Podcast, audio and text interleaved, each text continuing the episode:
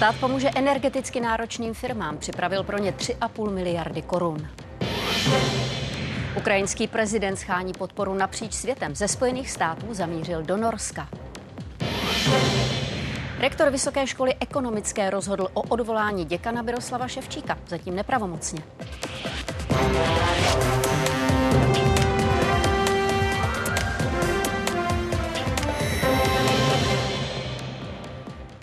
Události 13. prosince dnes poprvé s Josefem Kvasničkou. Těším se na společné vysílání a vy vítejte. Děkuji za důvěru. Dobrý večer. Podniky s energeticky náročnými provozy se dočkají státní podpory. Vláda od příštího roku pomůže těm, které jsou připojené na vysoké a velmi vysoké napětí. Odpustit jim hodlá část poplatků za obnovitelné zdroje. Řešení má zmírnit dopady růstu cen energií. Na podporu by mělo dosáhnout přibližně 25 tisíc odběratelů. Jde výhradně o firmy. Tato pomoc se netýká domácností. Vyhověli jsme tak žádostem Ehm, Svazu průmyslu a dopravy hospodářské komory a reagujeme na ten vývoj. Plošná dotace už tuto chvíli není potřeba, ale pomáháme těm, kteří by s nárůstem měli problémy a kde by mohlo dojít k nějakému ohrožení fungování. Myslíme si, že to přispěje ke sklidnění eh, situace alespoň v tuto chvíli před koncem roku, protože firmy musí kalkulovat eh, svoje ceníky pro rok 2024 a při nejmenším toto rozhodnutí před koncem roku jim umožní alespoň částečně vidět do roku 2024. Základní fakta k chystané pomoci. Kabinet tedy uvolní celkem 3,5 miliardy korun. Podpora má mířit k firmám s velkým odběrem. Od nejnáročnějších provozů, jako jsou slévárny nebo hutě, až po ku příkladu obalovny nebo betonárky. Všechny tyto podniky budou odvádět nižší poplatky za obnovitelné zdroje energie. Bez státní pomoci činí 495 korun za megawatt hodinu, no a příspěvek je sníží o 107, respektive 167 korun. Ocelové lahve nebo tlakové nádrže dodávají třeba do potravinářství, hasicí techniky nebo automobilového průmyslu. Strojírenská firma funguje nepřetržitě a spotřebovává velké množství energií. Pomoc vlády vítá, možná ale nebude zcela dostatečná. To, že asi budeme eh, převádět větší výrobu do naší sesterské společnosti do Polska, nás asi nemíne. Dostáváme se do poměrně velkých problémů. Nejsou to žádné hutě, žádné tady těžký průmysl, je to opravdu opravdu eh, je to strojírenství s vysokou eh, stupně metalurgie. Chystaná vládní opatření by mohla směřovat i firmám ve stavebnictví, třeba betonárnám. Podpora by měla jít i této na Pražském chodově. Nejnáročnější provozy ve stavebnictví jsou výrobny asfaltu a betonu. My samozřejmě vítáme, že se vláda chystá nějakým způsobem pomoci velkoodběratelům. 3,5 miliardy, které na pomoc firmám směřují, půjde z kapitoly Ministerstva průmyslu a obchodu nebo z nespotřebovaných peněz z letošního rozpočtu. Tento rok vláda na pomoc s cenami energií vydala celkem asi 110 miliard. Já jsem se snažil tedy již během schvalování státního rozpočtu na příští rok prosadit vyšší pomoc pro tyto firmy, ale ukázalo se, že nemáme jako vláda dostatek prostředků proto jsme připravili alespoň legislativní opatření, které nám umožní upravovat regulovanou složku ceny elektřiny v průběhu roku vícekrát. Když jsme to počítali, tak pro, od těch eh, středních velkých firm až po ty největší eh, firmy se eh, se dá předpokládat, že to je úspora v jednotkách milionů až nižších stovkách milionů korun u jednotlivých firm. Dohodli jsme se, abychom hledali střednědobá a systémová řešení aby nedocházelo k neočekávaným a příliš velikým eh, eh, zvýšením té regulované části eh, energií. Formu pomoci ale kritizuje opozice. Té vadí nejen přenášení poplatků za obnovitelné zdroje na firmy, ale i na domácnosti. Každé ulehčení je dobře, ale to mléko rozlila vláda. Stát selhal. Selhal v roce 2010 kdy odsouhlasil naprosto nemravnou podporu pro uh, solární investice. A teď je třeba, aby to ten stát napravil. A napravení není to, že drobně uh, ulehčí uh, spotřebitelům nebo firmám. Napravení je to, že na ně nepřevede na tenhle ten poplatek. Kabinet se plánuje s podnikatelskými svazy dál scházet. V případě, že nastane třeba výrazný výkyv na energetickém trhu, chce pro firmy hledat další formy pomoci. Redakce a Tereza Glajchová, Česká televize.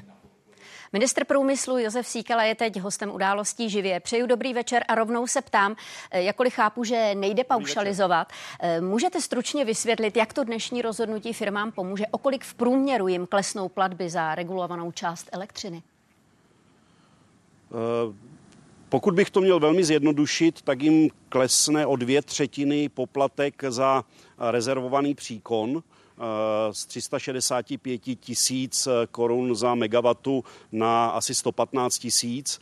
Týká se to 25 tisíc přibližně odběrných míst firm, firm, které jsou připojeny na vysokém a velmi vysokém napětí a ta úspora přes eh, ty regulované části cen energií bude pro ty menší firmy činit několik milionů, u těch větších několik desítek až do nižších stovek milionů korun. A porovnávali jste ceny se zahraničím? Budou mít zdejší podniky srovnatelně drahou energii jako třeba firmy v Německu nebo v Polsku?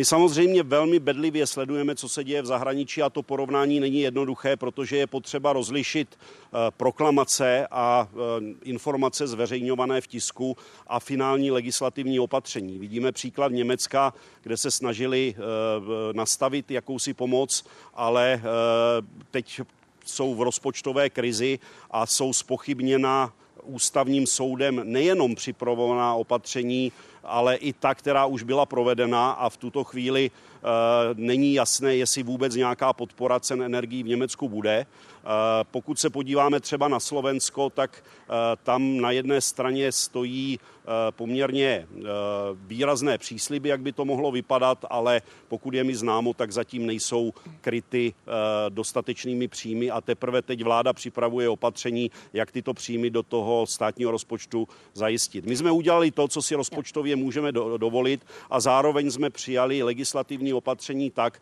abychom právě přes podporované zdroje energie, přes tu regulovanou část ceny energií mohli v případě nějaké krize, nějakých výrazných výkyvů eh, provádět eh, nějakou podporu cen energií nejenom jednou za rok, ale i v průběhu celého roku. A ještě prosím krátce jednu věc. Vy jste se tedy rozhodli podpořit energeticky nejnáročnější provozy. Co ty ostatní? Chystáte nějakou podporu i pro další podnikatele? Eh, ceny energií, ty eh, ceny silové eh, elektřiny a ceny plynu výrazně klesají. Ty nejvýraznější nárůsty jsou právě na té části regulovaných cen a ty jsou samozřejmě nejvýraznější právě pro ty energeticky nejnáročnější firmy. Po dohodě se Svazem průmyslu a dopravy a s hospodářskou komorou jsme se v daném případě zaměřili právě na firmy na vysokém a velmi vysokém napětí. Bylo to jejich přání. My jsme nechtěli opatření, které na jedné straně bude plošné, ale na druhé straně jsme nechtěli ani opatření, které se bude týkat velmi úzkého segmentu. Proto jsme přijali opatření, které, jak už jsem uvedl, se týká 25 tisíc odběrných míst, tedy firm, které jsou připojeny na vysoké a velmi vysoké napětí. Josef Síkela, pane ministře, díky za rozhovor. Naschledanou. Já děkuji vám a přeji krásný večer. No, úvodní téma už opouštíme. Za chvíli řekneme, jak dopadla klimatická konference v Dubaji a na čem se tam státy dohodly. Přes 50 zraněných a hořící obytné domy. Na Kijev mířilo 10 ruských raket. Podle ukrajinského letectva se je všechny podařilo zasáhnout ještě ve vzduchu. Úlomky přesto způsobily spoušť. Poničili dětskou nemocnici a na 30 dalších budov. Škody hlásí i Oděsa, která čelila útoku dronů. Ukrajinský prezident Volodymyr Zelenský mezi tím žádal o novou pomoc v americkém kongresu. Tamní republikány ale nepřesvědčil, aby ji schválili ještě do Vánoc. Jeho protějšek Joe Biden aspoň slíbil dalších 200 milionů dolarů. USA taky nově uvalili sankce na stovky zahraničních firm a jednotlivců, kteří ve válce pomáhají Rusku. Průlom v odblokování americké pomoci se nekoná. Nepomohla ani návštěva prezidenta Zelenského v kongresu. Republikánští zákonodárci spochybňovali jeho strategii proti Rusku i výsledky ukrajinské protiofenzívy.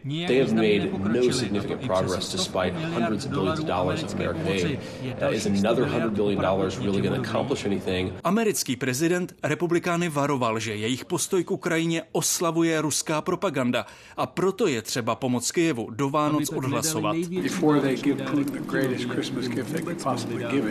Republikánskému předsedovi sněmovny reprezentantů Johnsonovi trvalo několik hodin, než vůbec zveřejnil fotografii ze setkání se Zelenským.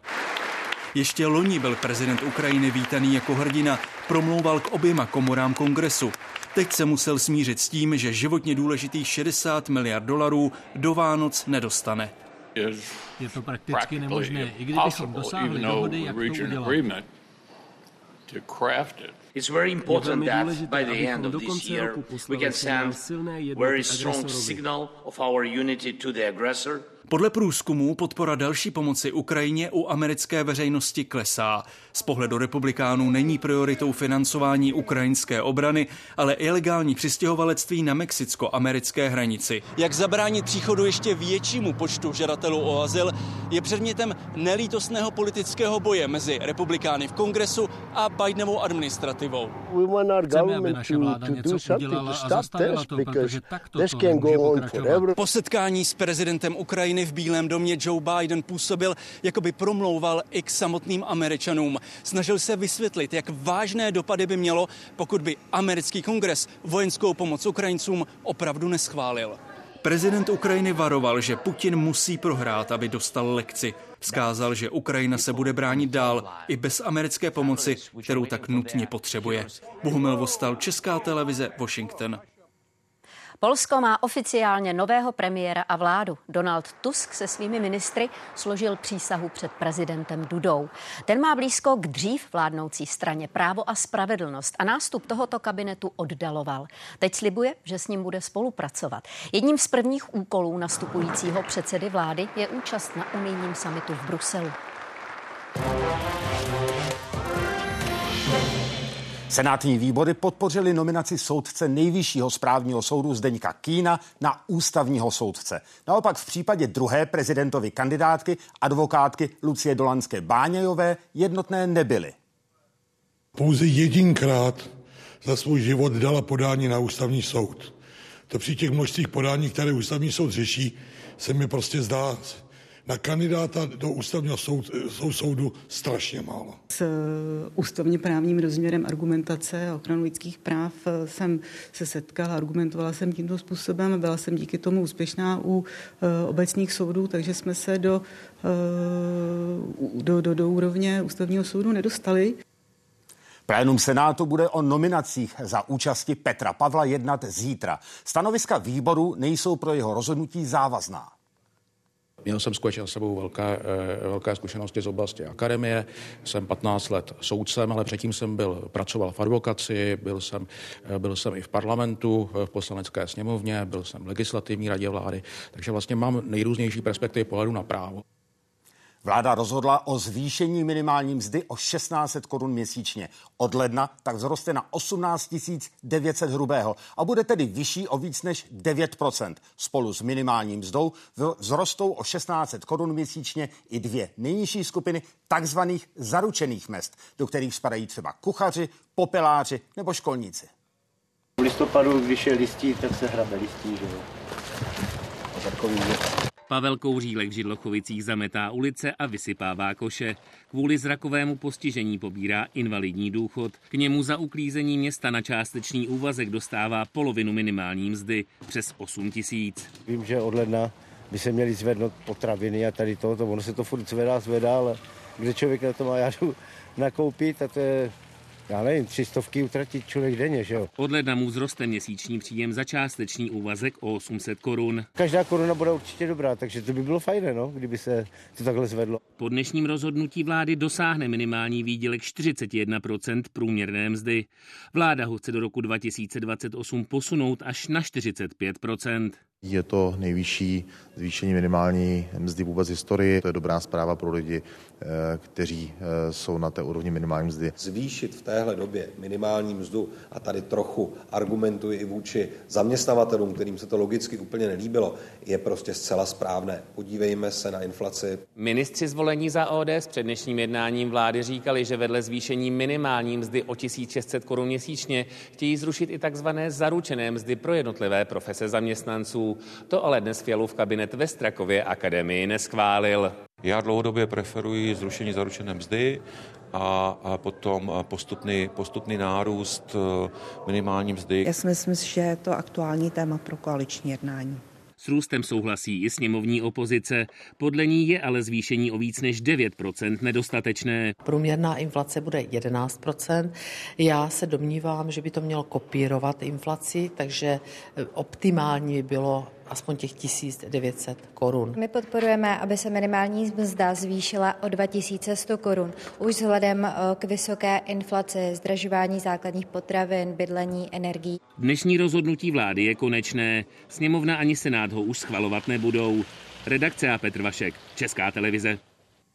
Svět se zhodl na postupném odklonu od fosilních paliv směrem k uhlíkové neutralitě. Klimatická konference COP28 v Dubaji skončila přijetím klíčového dokumentu, ovšem právně nezávazného. Navazuje na pařížskou dohodu. Cílem je udržet oteplení planety pod 1,5 stupněm Celzia oproti začátku průmyslové éry.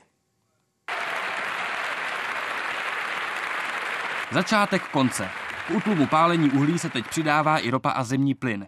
Dohromady jsou to hlavní zdroje skleníkových plynů, kvůli kterým se mění klima na celé planetě. We have language on fossil fuel in our final agreement for the first time ever. Není řešení dosáhnout 1,5 stupně bez toho, aby jsme utlumili fosilní paliva. Jednání se protáhla až do noci a dlouho hrozilo, že dohoda nevznikne. Šlo totiž o slovíčka. Zdánlivý detail, který ale úplně mění vyznění dohody. Nejambicioznější návrh, který prosazovala třeba i Evropská unie, požadoval, aby se přímo v textu objevilo slovíčko ukončení pálení fosilních paliv. Jenže Spojené arabské emiráty jako předsedající země přišla s návrhem, podle kterého se jednotlivé státy v budoucnu můžou, ale nemusí v pálení fosilních paliv omezit. Po hodinách jednání přišel kompromis. Státy se od pálení fosilních paliv odkloní. Nakonec ten text byl posílen natolik, že pravděpodobně ti, kteří čekali vyšší ambici, tak mohou být aspoň z části spokojení. To si myslím, že je dobrý výsledek. Všechny státy světa se zhodly na poměrně zásadních věcech strojnásobení počtu obnovitelných zdrojů a zdvojnásobení účinnosti do roku 30. Podle aktuálních hodnocení je snižování emisí skleníkových plynů příliš pomalé a hrozí, že se klima oteplí až o 3 stupně. I proto se ozývají kritické hlasy. Například malé ostrovy upozorňují, že i při současných dohodách hrozí, že jejich státy do konce století přestanou existovat. Vladimír Piskala, Česká televize. Evropská unie v Bruselu ujistila země západního Balkánu, že s nimi počítá při rozšiřování. Nejdál je v přístupových rozhovorech Černá hora, ale vede je i Srbsko, Albánie a Severní Makedonie. Tento týden Unie rozhodne, zda je zahájí i s Bosnou a Hercegovinou. Země ale musí podniknout další reformy. Na oplátku by už před vstupem mohli získat výhody, třeba volání do EU bez roamingu. Česká vláda rozšiřování podporuje je to důležité eh, z bezpečnostního hlediska, je to důležité pro stabilitu eh, v dalších regionech bezprostřední blízkosti Evropské unie a je potřebné těmto zemím dát nějakou eh, perspektivu a naději skončila družstevní výroba paličkované vamberecké krajky. Od 40. let to byl hlavní produkt organizace, která združovala na 400 krajkářek z Orlicko-Ústecka. Tradice v oblasti ale trvá minimálně 400 letí. Pokračovat v ní bude hlavně zájmová škola. Tady je projekt Vamberecká duha, který je zapsan v knize rekordů. Největší český krajkový závěs, zlaté šaty pro mis Tatianu Kuchařovou, medaile z Expa v Bruselu. I to patří končící společnosti Bamberecká krajka CZ. Nebyl odbyt, eh, firmy v podstatě začaly řešit jiné problémy, než eh, kupovat eh, prezenty, a zahraniční turisté se úplně zastavili. Zakázkové kusy ještě do nedávna paličkovaly krajkářky i v tomto ateliéru. Teď už jsou ale všechny prostory společnosti prázdné. Vše je na prodej. Některá díla odkoupí Královéhradecký kraj. My musíme mít znalecké posudky na ty předměty a pak už je to v gestci naší organizace, muzea. Po zápisu na seznam tradičních statků české lidové kultury chtělo hejtmanství s paličkovanou krajkou dobít uznání i na světovém poli. Podle výrobce měl vzniknout záchranný program. Pokud ta výroba tady na Vamberecku zanikne, tak, eh, tak to už asi nikdo toho UNESCO nezapíše. Vamberecká krajka byla i před výrobním družstvem a bude i po výrobním družstvu. Vnitř budeme dělat vlastně to obtáčené plátno. Hlavním nositelem tradice je dnes krajkářská škola. Některé žákyně tu pracují i z 50 páry paliček. Večer takhle sedím a paličku si. Krajkářská škola vyučuje každý den od dopoledních hodin do večera. Scházejí se tu všechny věkové kategorie, od dětí po seniory. My vlastně máme kompetence vyučit krajkářku. My udržujeme tu tradici skutečně živou a věříme, že ji udržíme, protože zájemců máme hodně. Paní už zvládá, paní už umí. Výstavní skříní současné krajkářské tvorby je pravidelné bienále. Ve Vamberku se bude konat na konci června. Věra Hofmanová, Česká televize. Od letiště v Českých Budějovicích odstraňují stíhací letoun MIG. Na vojenskou minulost už areál nechce odkazovat. Víc v reportáži za chvíli. Českem se dál šíří respirační nemoci. Jaké jsou počty nakažených chřipkou a COVID-19? A odpovědi odborníků na otázky, které si teď lidé kladou. To vše o půl osmé. Valné schromáždění OSN velkou většinou schválilo rezoluci požadující dočasné příměří v Gaze. Proti bylo deset zemí, včetně Česka. Eh, míříme teď za zpravodajem v Izraeli Davidem Borkem. Eh, jak se Davide k textu staví vláda židovského státu?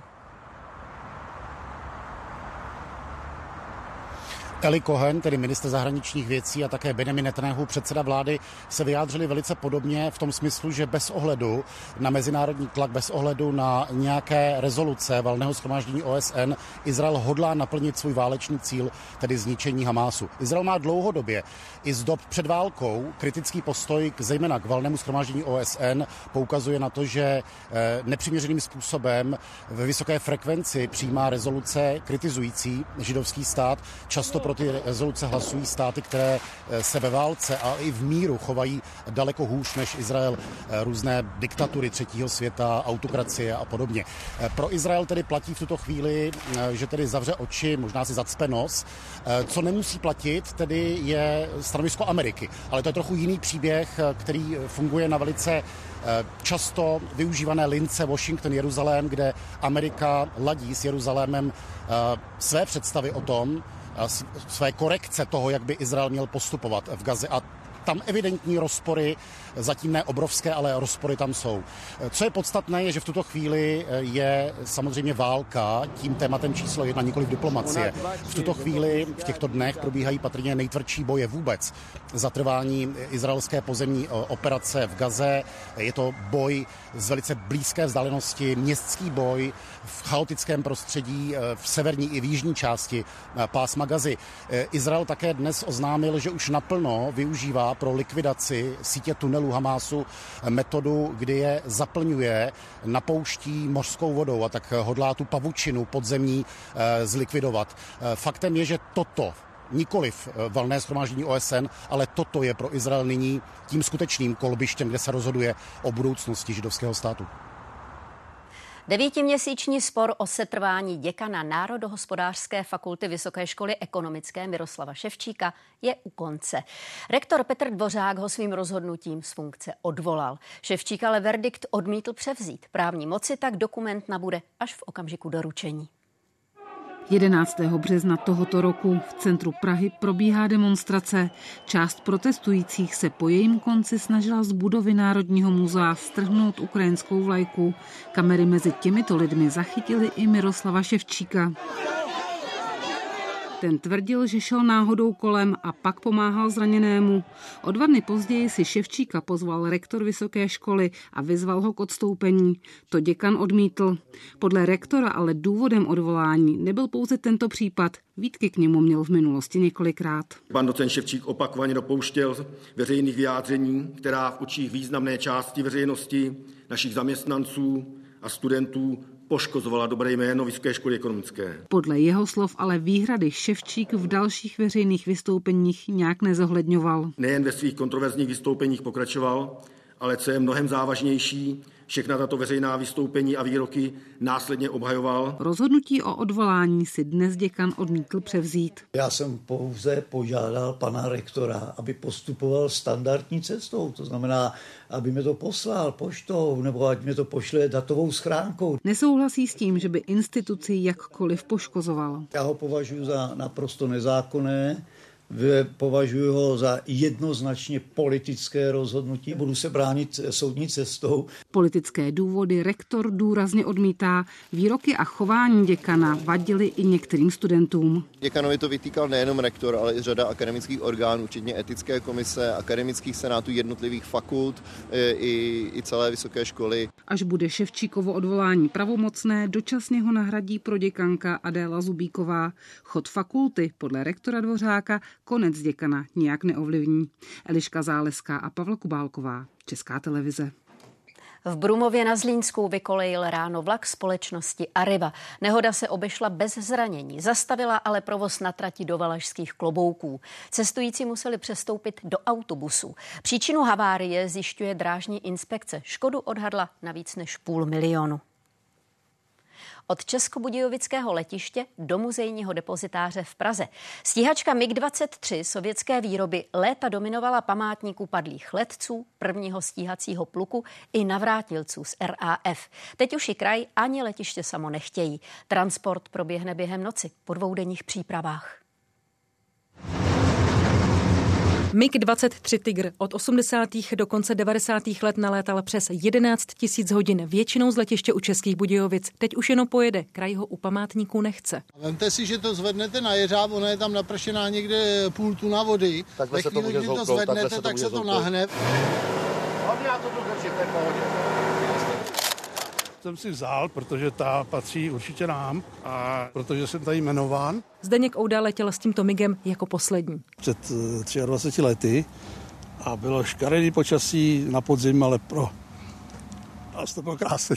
Připomíná dlouholetou historii vojenského letectva v Českých Budějovicích, která trvá od roku 48 prakticky do roku 2005. Letoun má jeho český kraj v nájmu do konce února příštího roku. Smlouvu neprodloužil a stroj vrací Vojenskému historickému ústavu v Praze už teď. My bychom chtěli, aby eh, letiště České Budějovice eh, působilo právě jako letiště civilní. A teď si představte, že sem přijedete a první, co uvidíte, je bojový letoun. Bude prozatímně uložený, než eh, se najde další využití. Super, že jsme v rovině, na váze. Nehoupe se nikam. Dobře, přežili jsme. Zajímavá práce. V 10 večer vyjede letoun už jako nadměrný náklad z krajského města do muzea v Pražských Kbelích a omezí dopravu. V některých místech bude naložená stíhačka širší než je silnice a tak bude muset policie na trase mezi Českými Budějovicemi a Prahou některé úseky uzavírat úplně. Romana Lémanová, Česká televize. Lidí s nemocnými dýchacími cestami dál přibývá. Na plošnou epidemii zatím data, aspoň podle ministerstva zdravotnictví, neukazují. Hygienici ale evidují lokální ohniska. Rostou také počty pacientů s covidem, kteří museli být hospitalizováni. Některým institucím tak onemocnění komplikuje provoz. Středa, úřední den. Na městském úřadě v Bohumíně ale zůstaly některé kanceláře prázdné. Mohou za to respirační onemocnění a hlavně covid. Poměrně nepříjemná situace, kdy nám onemocnilo celé vedení, jedna směna městské policie a přibývají referenti pedagogové a další profese. Sami zaměstnanci aktuálně volají, aby nás ohledem na své kolegy informovali, že měli pozitivní test na koronavirus. I přesto úřad omezení provozu neplánuje. Pokrýváme ty výpadky, zástupy a doufáme, že do Vánoc vydržíme. Už od 7. prosince vyhlásila kvůli nárůstu respiračních onemocnění zákaz návštěv Bohumínská městská nemocnice. Platí až do odvolání pro všechna lůžková oddělení. A zákaz návštěv platí od pondělka i v Ostravské fakultní nemocnici. V tuto chvíli máme ve fakultní nemocnici Ostrava hospitalizovaných 47 covid pozitivních pacientů. Z toho 7 jich je umístěno na jednotkách intenzivní péče. Přibývá i nemocných dětí. Teď nastalo to období, kdy ten covid výrazně atakuje i ty nejmladší děti a ty bohužel končí v nemocnicích a potřebují nejenom tu klasickou terapii, ale i kyslík a další a další potřebnou nebo podpornou terapii. V Opavě vyčlenili pro izolaci pacientů s covidem už celé oddělení. Aktuálně jich tam leží 17.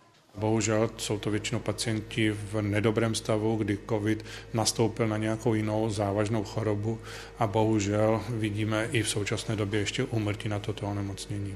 Nemoc se nevyhýbá přes všechny ochranné pomůcky ani samotným zdravotníkům. Jsou sestřičky, které to mají po druhé, po třetí a je to určitě handicap tohoto povolání. No, samozřejmě to samé se týká i lékařů. Měli jsme tu situaci, kdy asi třetina personálu onemocněla. Lékaři z moravskosleských nemocnic se shodují, že nyní je covid nebezpečný hlavně v situaci, pokud se přidá k další většinou chronické nemoci, například kardiologického nebo onkologického charakteru. Pavel Habram, Česká televize. S covidem se společnost potýká čtvrtý rok a stále se k němu váže spousta otázek. Na ty nejčastější odpovídají Pavel Dlouhý, primář Ústeckého infekčního oddělení, které v březnu 2020 přijalo vůbec prvního tuzemského pacienta s touhle nemocí a Petr Smejkal z IKEMu. Tak tedy očkování má pořád ještě smysl. Epidemiologové předpokládají, že infikovaných bude do Vánoc dál přibývat. Virus je rizikový hlavně pro seniory a lidi s poruchou imunity. Především pro ně je vakcína podle odborníků na místě i teď. Proti covidu budeme očkovat jistě i po novém roce, takže pokud někdo nemá dostatek dávek, má jenom ty dvě, tři eh, a je v rizikové skupině, tak by mohl využít ještě té možnosti. Platí, že to je závažnější onemocnění než chřipka stále, čili mluvit o nějakém běžném respiračním onemocnění ještě úplně nemůžeme. Příznaky jsou podobné jako u dalších nemocí dýchacího ústrojí. Pokud se člověk necítí dobře, měl by zůstat doma a omezit kontakty. Karanténa se už nenařizuje postižení eh, toho, toho čichu chuti je mnohem méně časté, takže už nelze spoléhat na tento ukazatel. Eh, určitě lze spoléhat na antigenní testy, které si může každý pořídit v lékárně, udělat sám doma. Eh, určitě je dobré nechat se testovat, pokud jsem rizikový.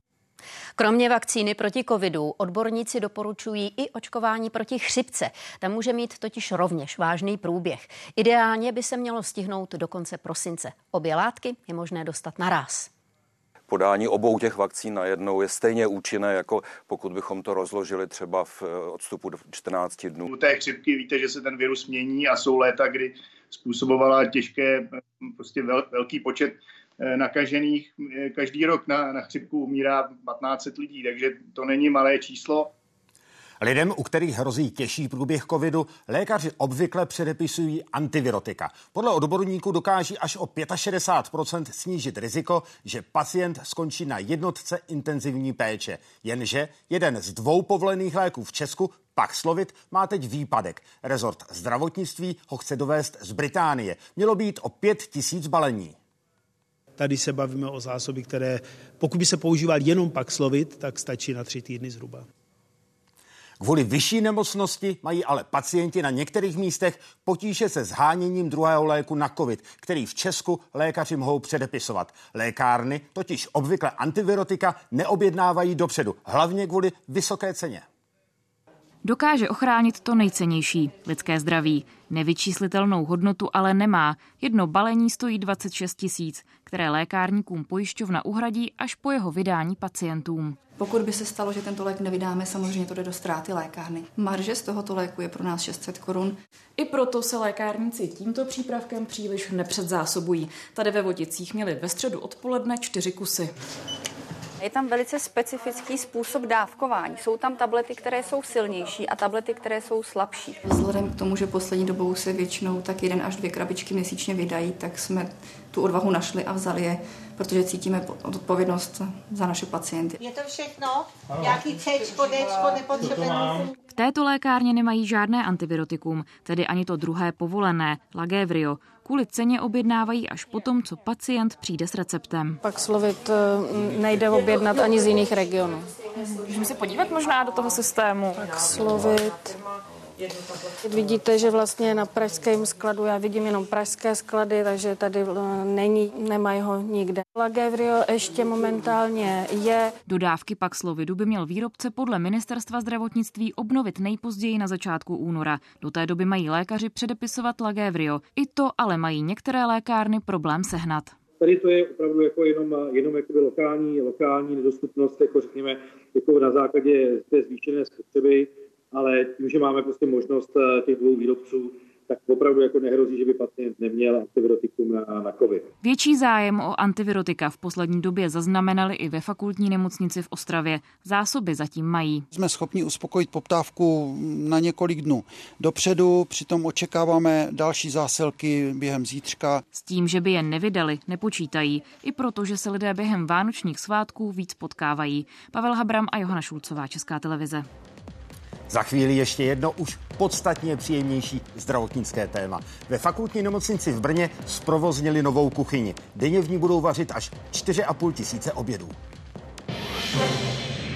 Ministerstvo dopravy chce do starých mítných bran instalovat proměné značení, které by aktuálně regulovalo předjíždění kamionu na dálnicích. Už od listopadu nesmějí nákladní auta do levého pruhu skoro na celé D1. Dopravci teď jednali se šéfem resortu o zmírnění.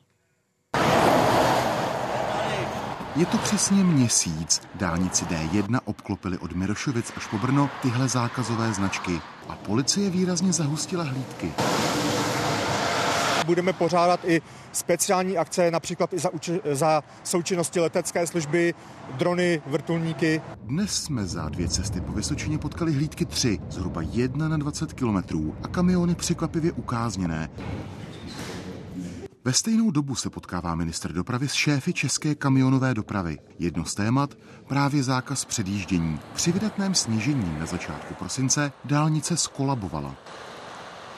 V Praze už sníh nepřipomíná prakticky nic. Podle ministra ale zákaz předjíždění při kalamitě pomohl. Ta situace i po té analýze se opravdu jeví jako zvládnutá. Analyzovali jsme ty případy, kdy došlo k zablokování dálnice. Tady je potřeba se vrátit do doby před omezením předjíždění. Přesně v místě, kde byla značka zákaz předjíždění kamionů, se rozhodli tyhle dva řidiči kamionů předjíždět a předjíždíme už zhruba kilometr. Podobné situace, kdy se kamiony předjížděly dlouhé minuty, byly hlavně nepříjemné. Větší problém nastával při kalamitách. Takhle zablokovali kamiony všechny pruhy v roce 2018. Sypače nemohli projet a byla z toho několika denní zácpa, která předznamenala i konec ministra Ťoka. Toho současného, ale možná dopravci, přemluví k změkčení zákazu předjíždění proměnlivým značením, které by mělo být umístěné na starých mítních branách. Tady to bude vycházet z našich reálných finančních možností, ale už pro příští zimu bychom chtěli zajistit na těch branách, které máme k dispozici, takové moderní telematické značení. Potom, pokud bude systém inteligentního řízení, tak jeho porušování nechť je, dejme tomu, dohledovým systémem nějakým způsobem zaznamenáno a vynucováno. Od ledna navíc začne platit novela silničního zákona a policisté už budou moct porušení zákazu předjíždění pokutovat na místě. Vy jste předjížděl v levém místním pruhu. Já rozumím, pan policaj, ale tam na zpátky nebylo uh, šildy, šob obhaňat. Já tam je značka, obhaňat. popraví i po... Blanka Poulová a Jan Beránek, Česká televize. Ministerstvo obrany nakoupí munici za 2,5 miliardy korun. Informovalo o tom vládu. Půjde o náboje do protitankové zbraně RPG. Až 100 tisíc kusů v následujících osmi letech. Dodat je má společnost STV Group. Podle ministerstva bude i díky tomu možné v příštím roce dál cvičit ukrajinské vojáky tady v Česku. Větnamská diplomacie triumfuje. Tři měsíce potom, co posílila vztahy se spojenými státy, je upevňuje i s Pekingem. Během návštěvy čínského prezidenta obě země uzavřely desítky dohod. Hanoj ovšem přistoupila i na koncept zvaný komunita se společnou budoucností, který má čelit americkému vlivu v této části světa. Hraniční přechod mezi Čínou a Větnamem. Podle Xi Jinpinga jsou země spojeny horami a řekami jako rty a zuby. Čínský vůdce nabízí spolupráci s cílem čelit americkému vlivu. Čína vnímá vztahy ze strategického a dlouhodobého hlediska a považuje Větnam za prioritu sousedské diplomacie. Větnam je ve výhodě. Dvoří se mu i Spojené státy, které s ním povýšily vztahy. Balancuje, aby měl zisk z obou stran, zůstal nezávislý a posílil rozvoj. Upřímně si přeji a věřím, že vaše návštěva bude úspěšná a stane se historickým milníkem pro povnesení vztahů na novou úroveň. Čína je největším obchodním partnerem Hanoje, ale Spojené státy jsou hlavním exportním trhem. Zářijová návštěva Joea Bidena jí přinesla rozsáhlé dohody od výroby čipů po bezpečnost. Pekinky přesvědčuje, aby nezašla příliš daleko. Zaplatí stavbu železnice mezi zeměmi pro přepravu zboží. Prezident Xi byl v Hanoji naposledy v roce 2017, ale od té doby se geopolitická i ekonomická situace změnila. Větnam je jedním z největších vítězů napětí mezi Západem a Čínou. Ve snaze zabezpečit dodavatelské řetězce tam firmy přesouvají investice za miliardy dolarů. Dvě největší leninské diktatury na světě mají napjatou vojenskou minulost. V roce 1979 vedli krátkou pohraniční válku a střetávají se v Jihočínském moři, kde se kříží jejich územní nároky zatímco Filipíny se z podobných důvodů obracejí ke Spojeným státům, které nabízejí pomoc s bezpečností. Větnam se snaží předejít tomu, aby problémy narušily celkové vztahy. Z východní Asie Barbara Šámelová, Česká televize. Republikány vedená americká sněmovna reprezentantů má hlasovat o vyšetřování ústavní žaloby na Joea Bidena, tedy o takzvaném impeachmentu. Ještě předtím vystoupil před sídlem kongresu v emotivním projevu prezidentův syn Hunter a odmítl, že by otce využíval k podnikání na Ukrajině a v Číně v letech, kdy zastával post viceprezidenta. For six years, I have been the target of the unrelenting Trump attack machine, shouting, "Where's Hunter?" Tady jsem. Dovolte well, here's my answer. nejjasněji. Můj otec se na mém podnikání nějak finančně nepodílel. Let me state as clearly as I can. My father was not financially involved in my business. Další využití pro letiště Líně u Plzně. Poté, co německá automobilka oznámila, že v místě nebude stavět továrnu na baterie do aut, tam chce armáda vybudovat logistické centrum a zázemí pro aktivní zálohy. Zástupci ministerstva obrany a armády o tom dnes jednali se starosty okolních obcí. Z letiště v Líních loni vzlétli víc než 600krát a přepravili 615 pacientů. Letos jich bylo na konci října o zhruba 170 víc. Armáda má leteckou záchrannou službu v kraji zajišťovat do roku 2028. Pokud ministerstvo zdravotnictví bude chtít a nadále provozovat tu, tu leteckou záchrannou službu z toho prostoru, tak armáda jednoznačně je připravená a otevřená s nimi o tom diskutovat a ten prostor pro to jakoby i poskytnout. Vedle záchranářů tady působí taky letecké školy. Nebyli jsme k žádnému jednání přizváni. Rádi bychom samozřejmě věděli, za jakých podmínek se tady bude moc provozovat dál. O záměrech dnes zástupci armády a ministerstva obrany informovali vedení obcí. Vzniknout tady má záložní letiště, logistické centrum nebo zázemí zázemí pro aktivní zálohy. Starostové dnes jednání hodnotili jako profesionální. Ještě do konce tohoto roku mají poslat armádě seznam svých požadavků. Jedním z nich je třeba sjeze z dálnice, aby se provoz vyhnul okolním obcím. Pořád nevíme definitivně, jestli v okolí uh, budou moci být nadále stavěny průmyslové areály nebo ne. A my bojujeme za to, aby kolem teda vojenského prostoru žádný další průmysl už nebyl. V tom nám armáda slíbila vyhovět.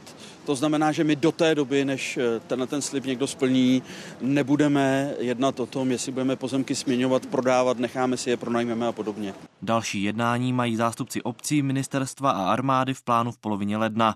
Marcela Durasová a Vítězslav Komenda, Česká televize. Německá vláda zažehnala rozpočtovou krizi. Našla úspory za víc než 400 miliard korun. Ty chyběly po verdiktu ústavního soudu, který zakázal rozsáhlý převod peněz do klimatického fondu. Kvůli škrtům se sníží podpora nákupu elektrických aut a zvýší se poplatek za emise oxidu uhličitého. Kabinet ale zachová slíbené sociální výhody i podporu Ukrajiny. Válka v Izraeli se dotkla i Ukrajiny. Ve městě Umaň se kvůli bojům na Blízkém východě zmenšila židovská komunita. Řada tamních mužů narukovala v Izraeli. Město tak zasáhly hned dva válečné konflikty. Tato ulice v ukrajinské Umani připomíná spíš Blízký východ. Židé jsou součástí města už od 17. století. Před 12 lety sem přišel i Chaim Kazin, jehož rodiče pocházeli z Oděsy. Ze svého obchodu posílal materiál, především oblečení, ukrajinským vojákům. Teď mu starosti dělají i boje v rodné zemi. Je to že samý vrak. I je to stejný nepřítel pro Izrael, i pro Ukrajinu a pro celou Evropu. I to si voda a dnes tomu rozumíme. Diktátoři antidemokratické země bojují proti antidemokratické strany vojují proti demokratii. Před začátkem války proti teroristům znutí Hamas tu žilo asi tisíc židů. Řada z nich se v říjnu vrátila do Izraele a teď tu zůstává na 350 lidí. Většina mužů zamířila do armády. Как мы услышали новости с Израиля, что там начиналась война, сразу тут хлопчики начинали паковать их чемоданы и уехали. Сразу. Они уехали в Молдову, с Молдовы летели в Израиль. Pro chasické židy je město Uman jedním z nejposvátnějších míst. Každý rok sem na oslavy Nového roku míří víc než 30 tisíc lidí. V této modlitebně se totiž nachází hrob zakladatele dynastie bratrslavských chasidů, rabína Nachmana.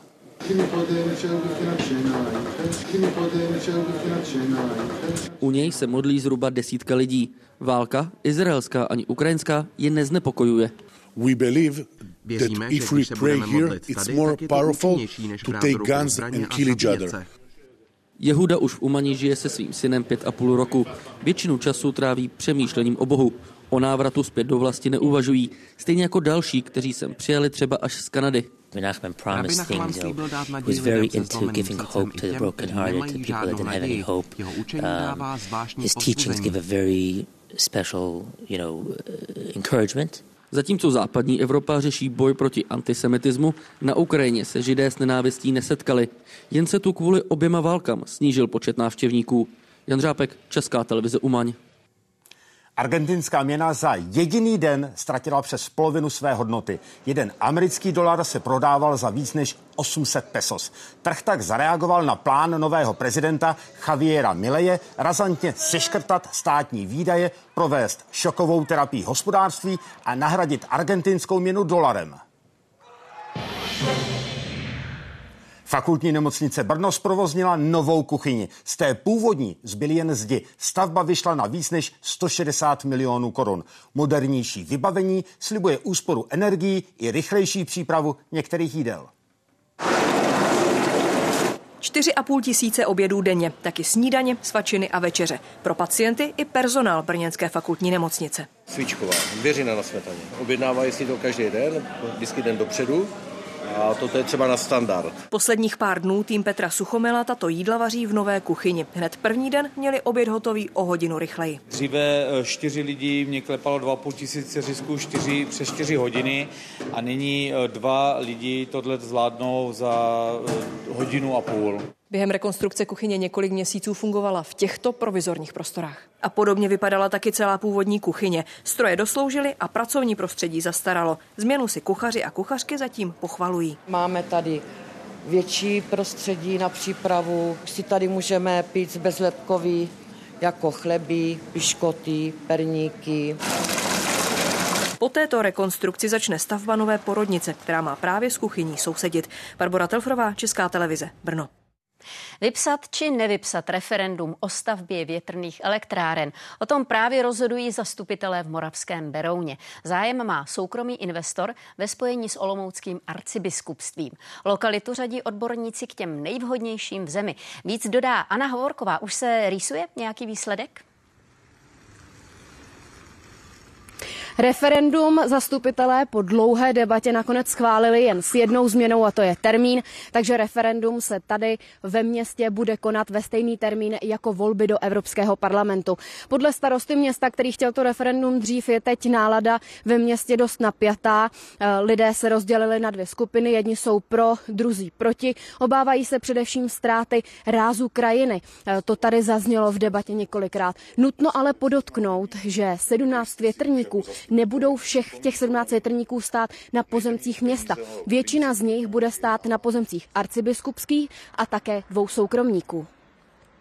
E, my v současném době v územním plánu nemáme zákaz výstavby obnovitelných zdrojů, takže pokud investor bude chtít, tak může postavit ty větrné elektrárny na pozemcích bez našeho souhlasu. Vítězkou národního kola Eurovize se stala Aiko. Rozhodovalo skoro 100 tisíc hlasujících, zhruba dvakrát víc než loni. Zpěvačka bude Česko reprezentovat ve švédském Malmé příští rok v květnu s písní Pedestal. Put myself on a pedestal.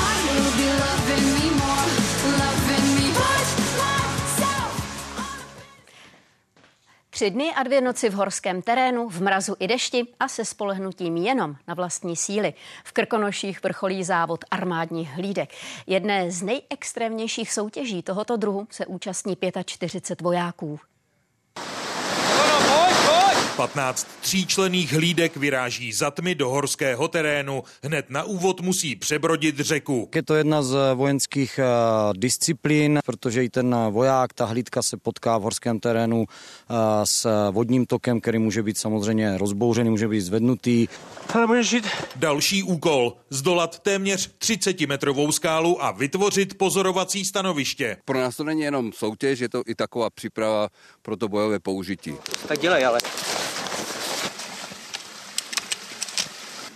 Dostavuje se únava, docházejí potraviny, teplota se pohybuje těsně pod nulou, prší, noc tráví vojáci v záhrabu, ráno vyrážejí plnit další úkoly. Na povinných bodech si tě očkrtnout, tam není potřeba razit. Když se bavíme o první noci, tak to byla docela slušná kláda. Je to především o hlavě, ten diskomfort je extrémní v těch podmínkách a prostě když uh, odchází tělo, tak odchází hlava a v tu chvíli je všechno ztraceno. Z 15 týmů zůstalo po dvou dnech v horském terénu sedm hlídek. Krkomen navazuje na prvorepublikovou soutěž brané moci z roku 1924. Tehdy se jí účastnili příslušníci horské pěchoty a hraničářské jednotky. Erik Kneifl, Česká televize, Krkonoše. Rekonstruovanou železniční stanici otevřeli v Rožnově pod Radhoštěm. Je bezpečnější a pohodlnější. Nabízí dvě nová bezbariérová nástupiště. Památkově chráněná budova z konce 19. století zůstala zachovaná. Získala ale moderní vybavení a doplnila ji přístavba. Všechno dohromady to stálo přes 230 milionů. Součástí obnovy Rožnovské železniční stanice je i nové oplocení. To proto, aby lidé na zakázaných nebezpečných místech už nemohli vstupovat do kolejiště. Vánoční oratorium Johana Sebastiana Bacha uvádí právě teď Symfonický orchestr hlavního města Prahy FOK. Jsme živě ve Smetanově síni obecního domu. Jde o jedno z nejvýznamnějších duchovních děl jmenovaného skladatele. V anglosaských zemích se stalo symbolem Vánoc, tak jako v našich končinách rybová mše. Koncert se opakuje po dva večery.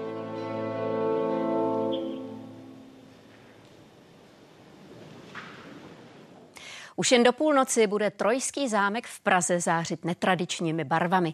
Akce u příležitosti svátku svaté Lucie je společným uměleckým projektem Galerie hlavního města a Signál festivalu.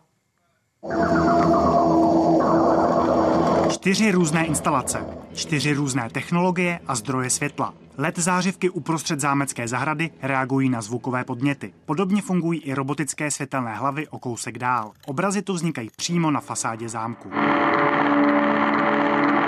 My jsme jako správci této významné památky se rozhodli otevřít mimo náš klasický výstavní program a mimo sezónu svátek svaté Lucie nám připadal jako velice příhodná příležitost. Jak praví stará, fakticky nepřesná pranostika, svatá Lucie ukazuje svou moc, neb nám dává nejdelší noc. Což mají umělci se světlem rádi, protože mohou realizovat své sny a své představy a mohou pracovat nejdéle.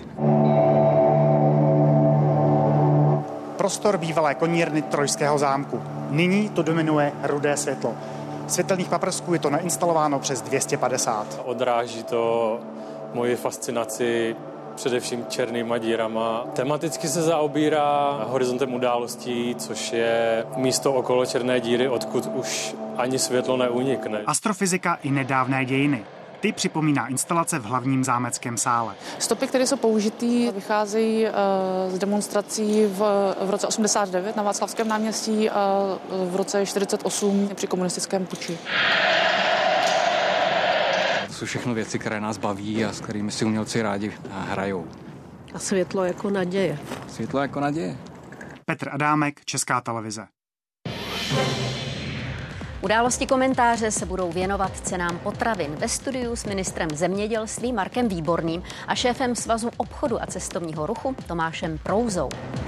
A zítra se podíváme, jak si stojí hypoteční trh a taky připomeneme chystanou změnu pravidel pro úvěry na bydlení. Ve sportu bude dneska hodně fotbalu, včetně českého gólu v Lize mistrů. Podrobnosti už Barbara Černošková. Dobrý večer. O ten se postaral Alex Král, který ho v dresu Unionu Berlín vsítil slavnému Realu Madrid. V brankách vám nabídneme i novinky před zítřejšími evropskými poháry a také tři dohrávky Fortuna ligy. Bude toho ale mnohem víc, tak se dívejte už za chvíli. A já k tomu dodávám jediné. Dobrý večer v dobré společnosti.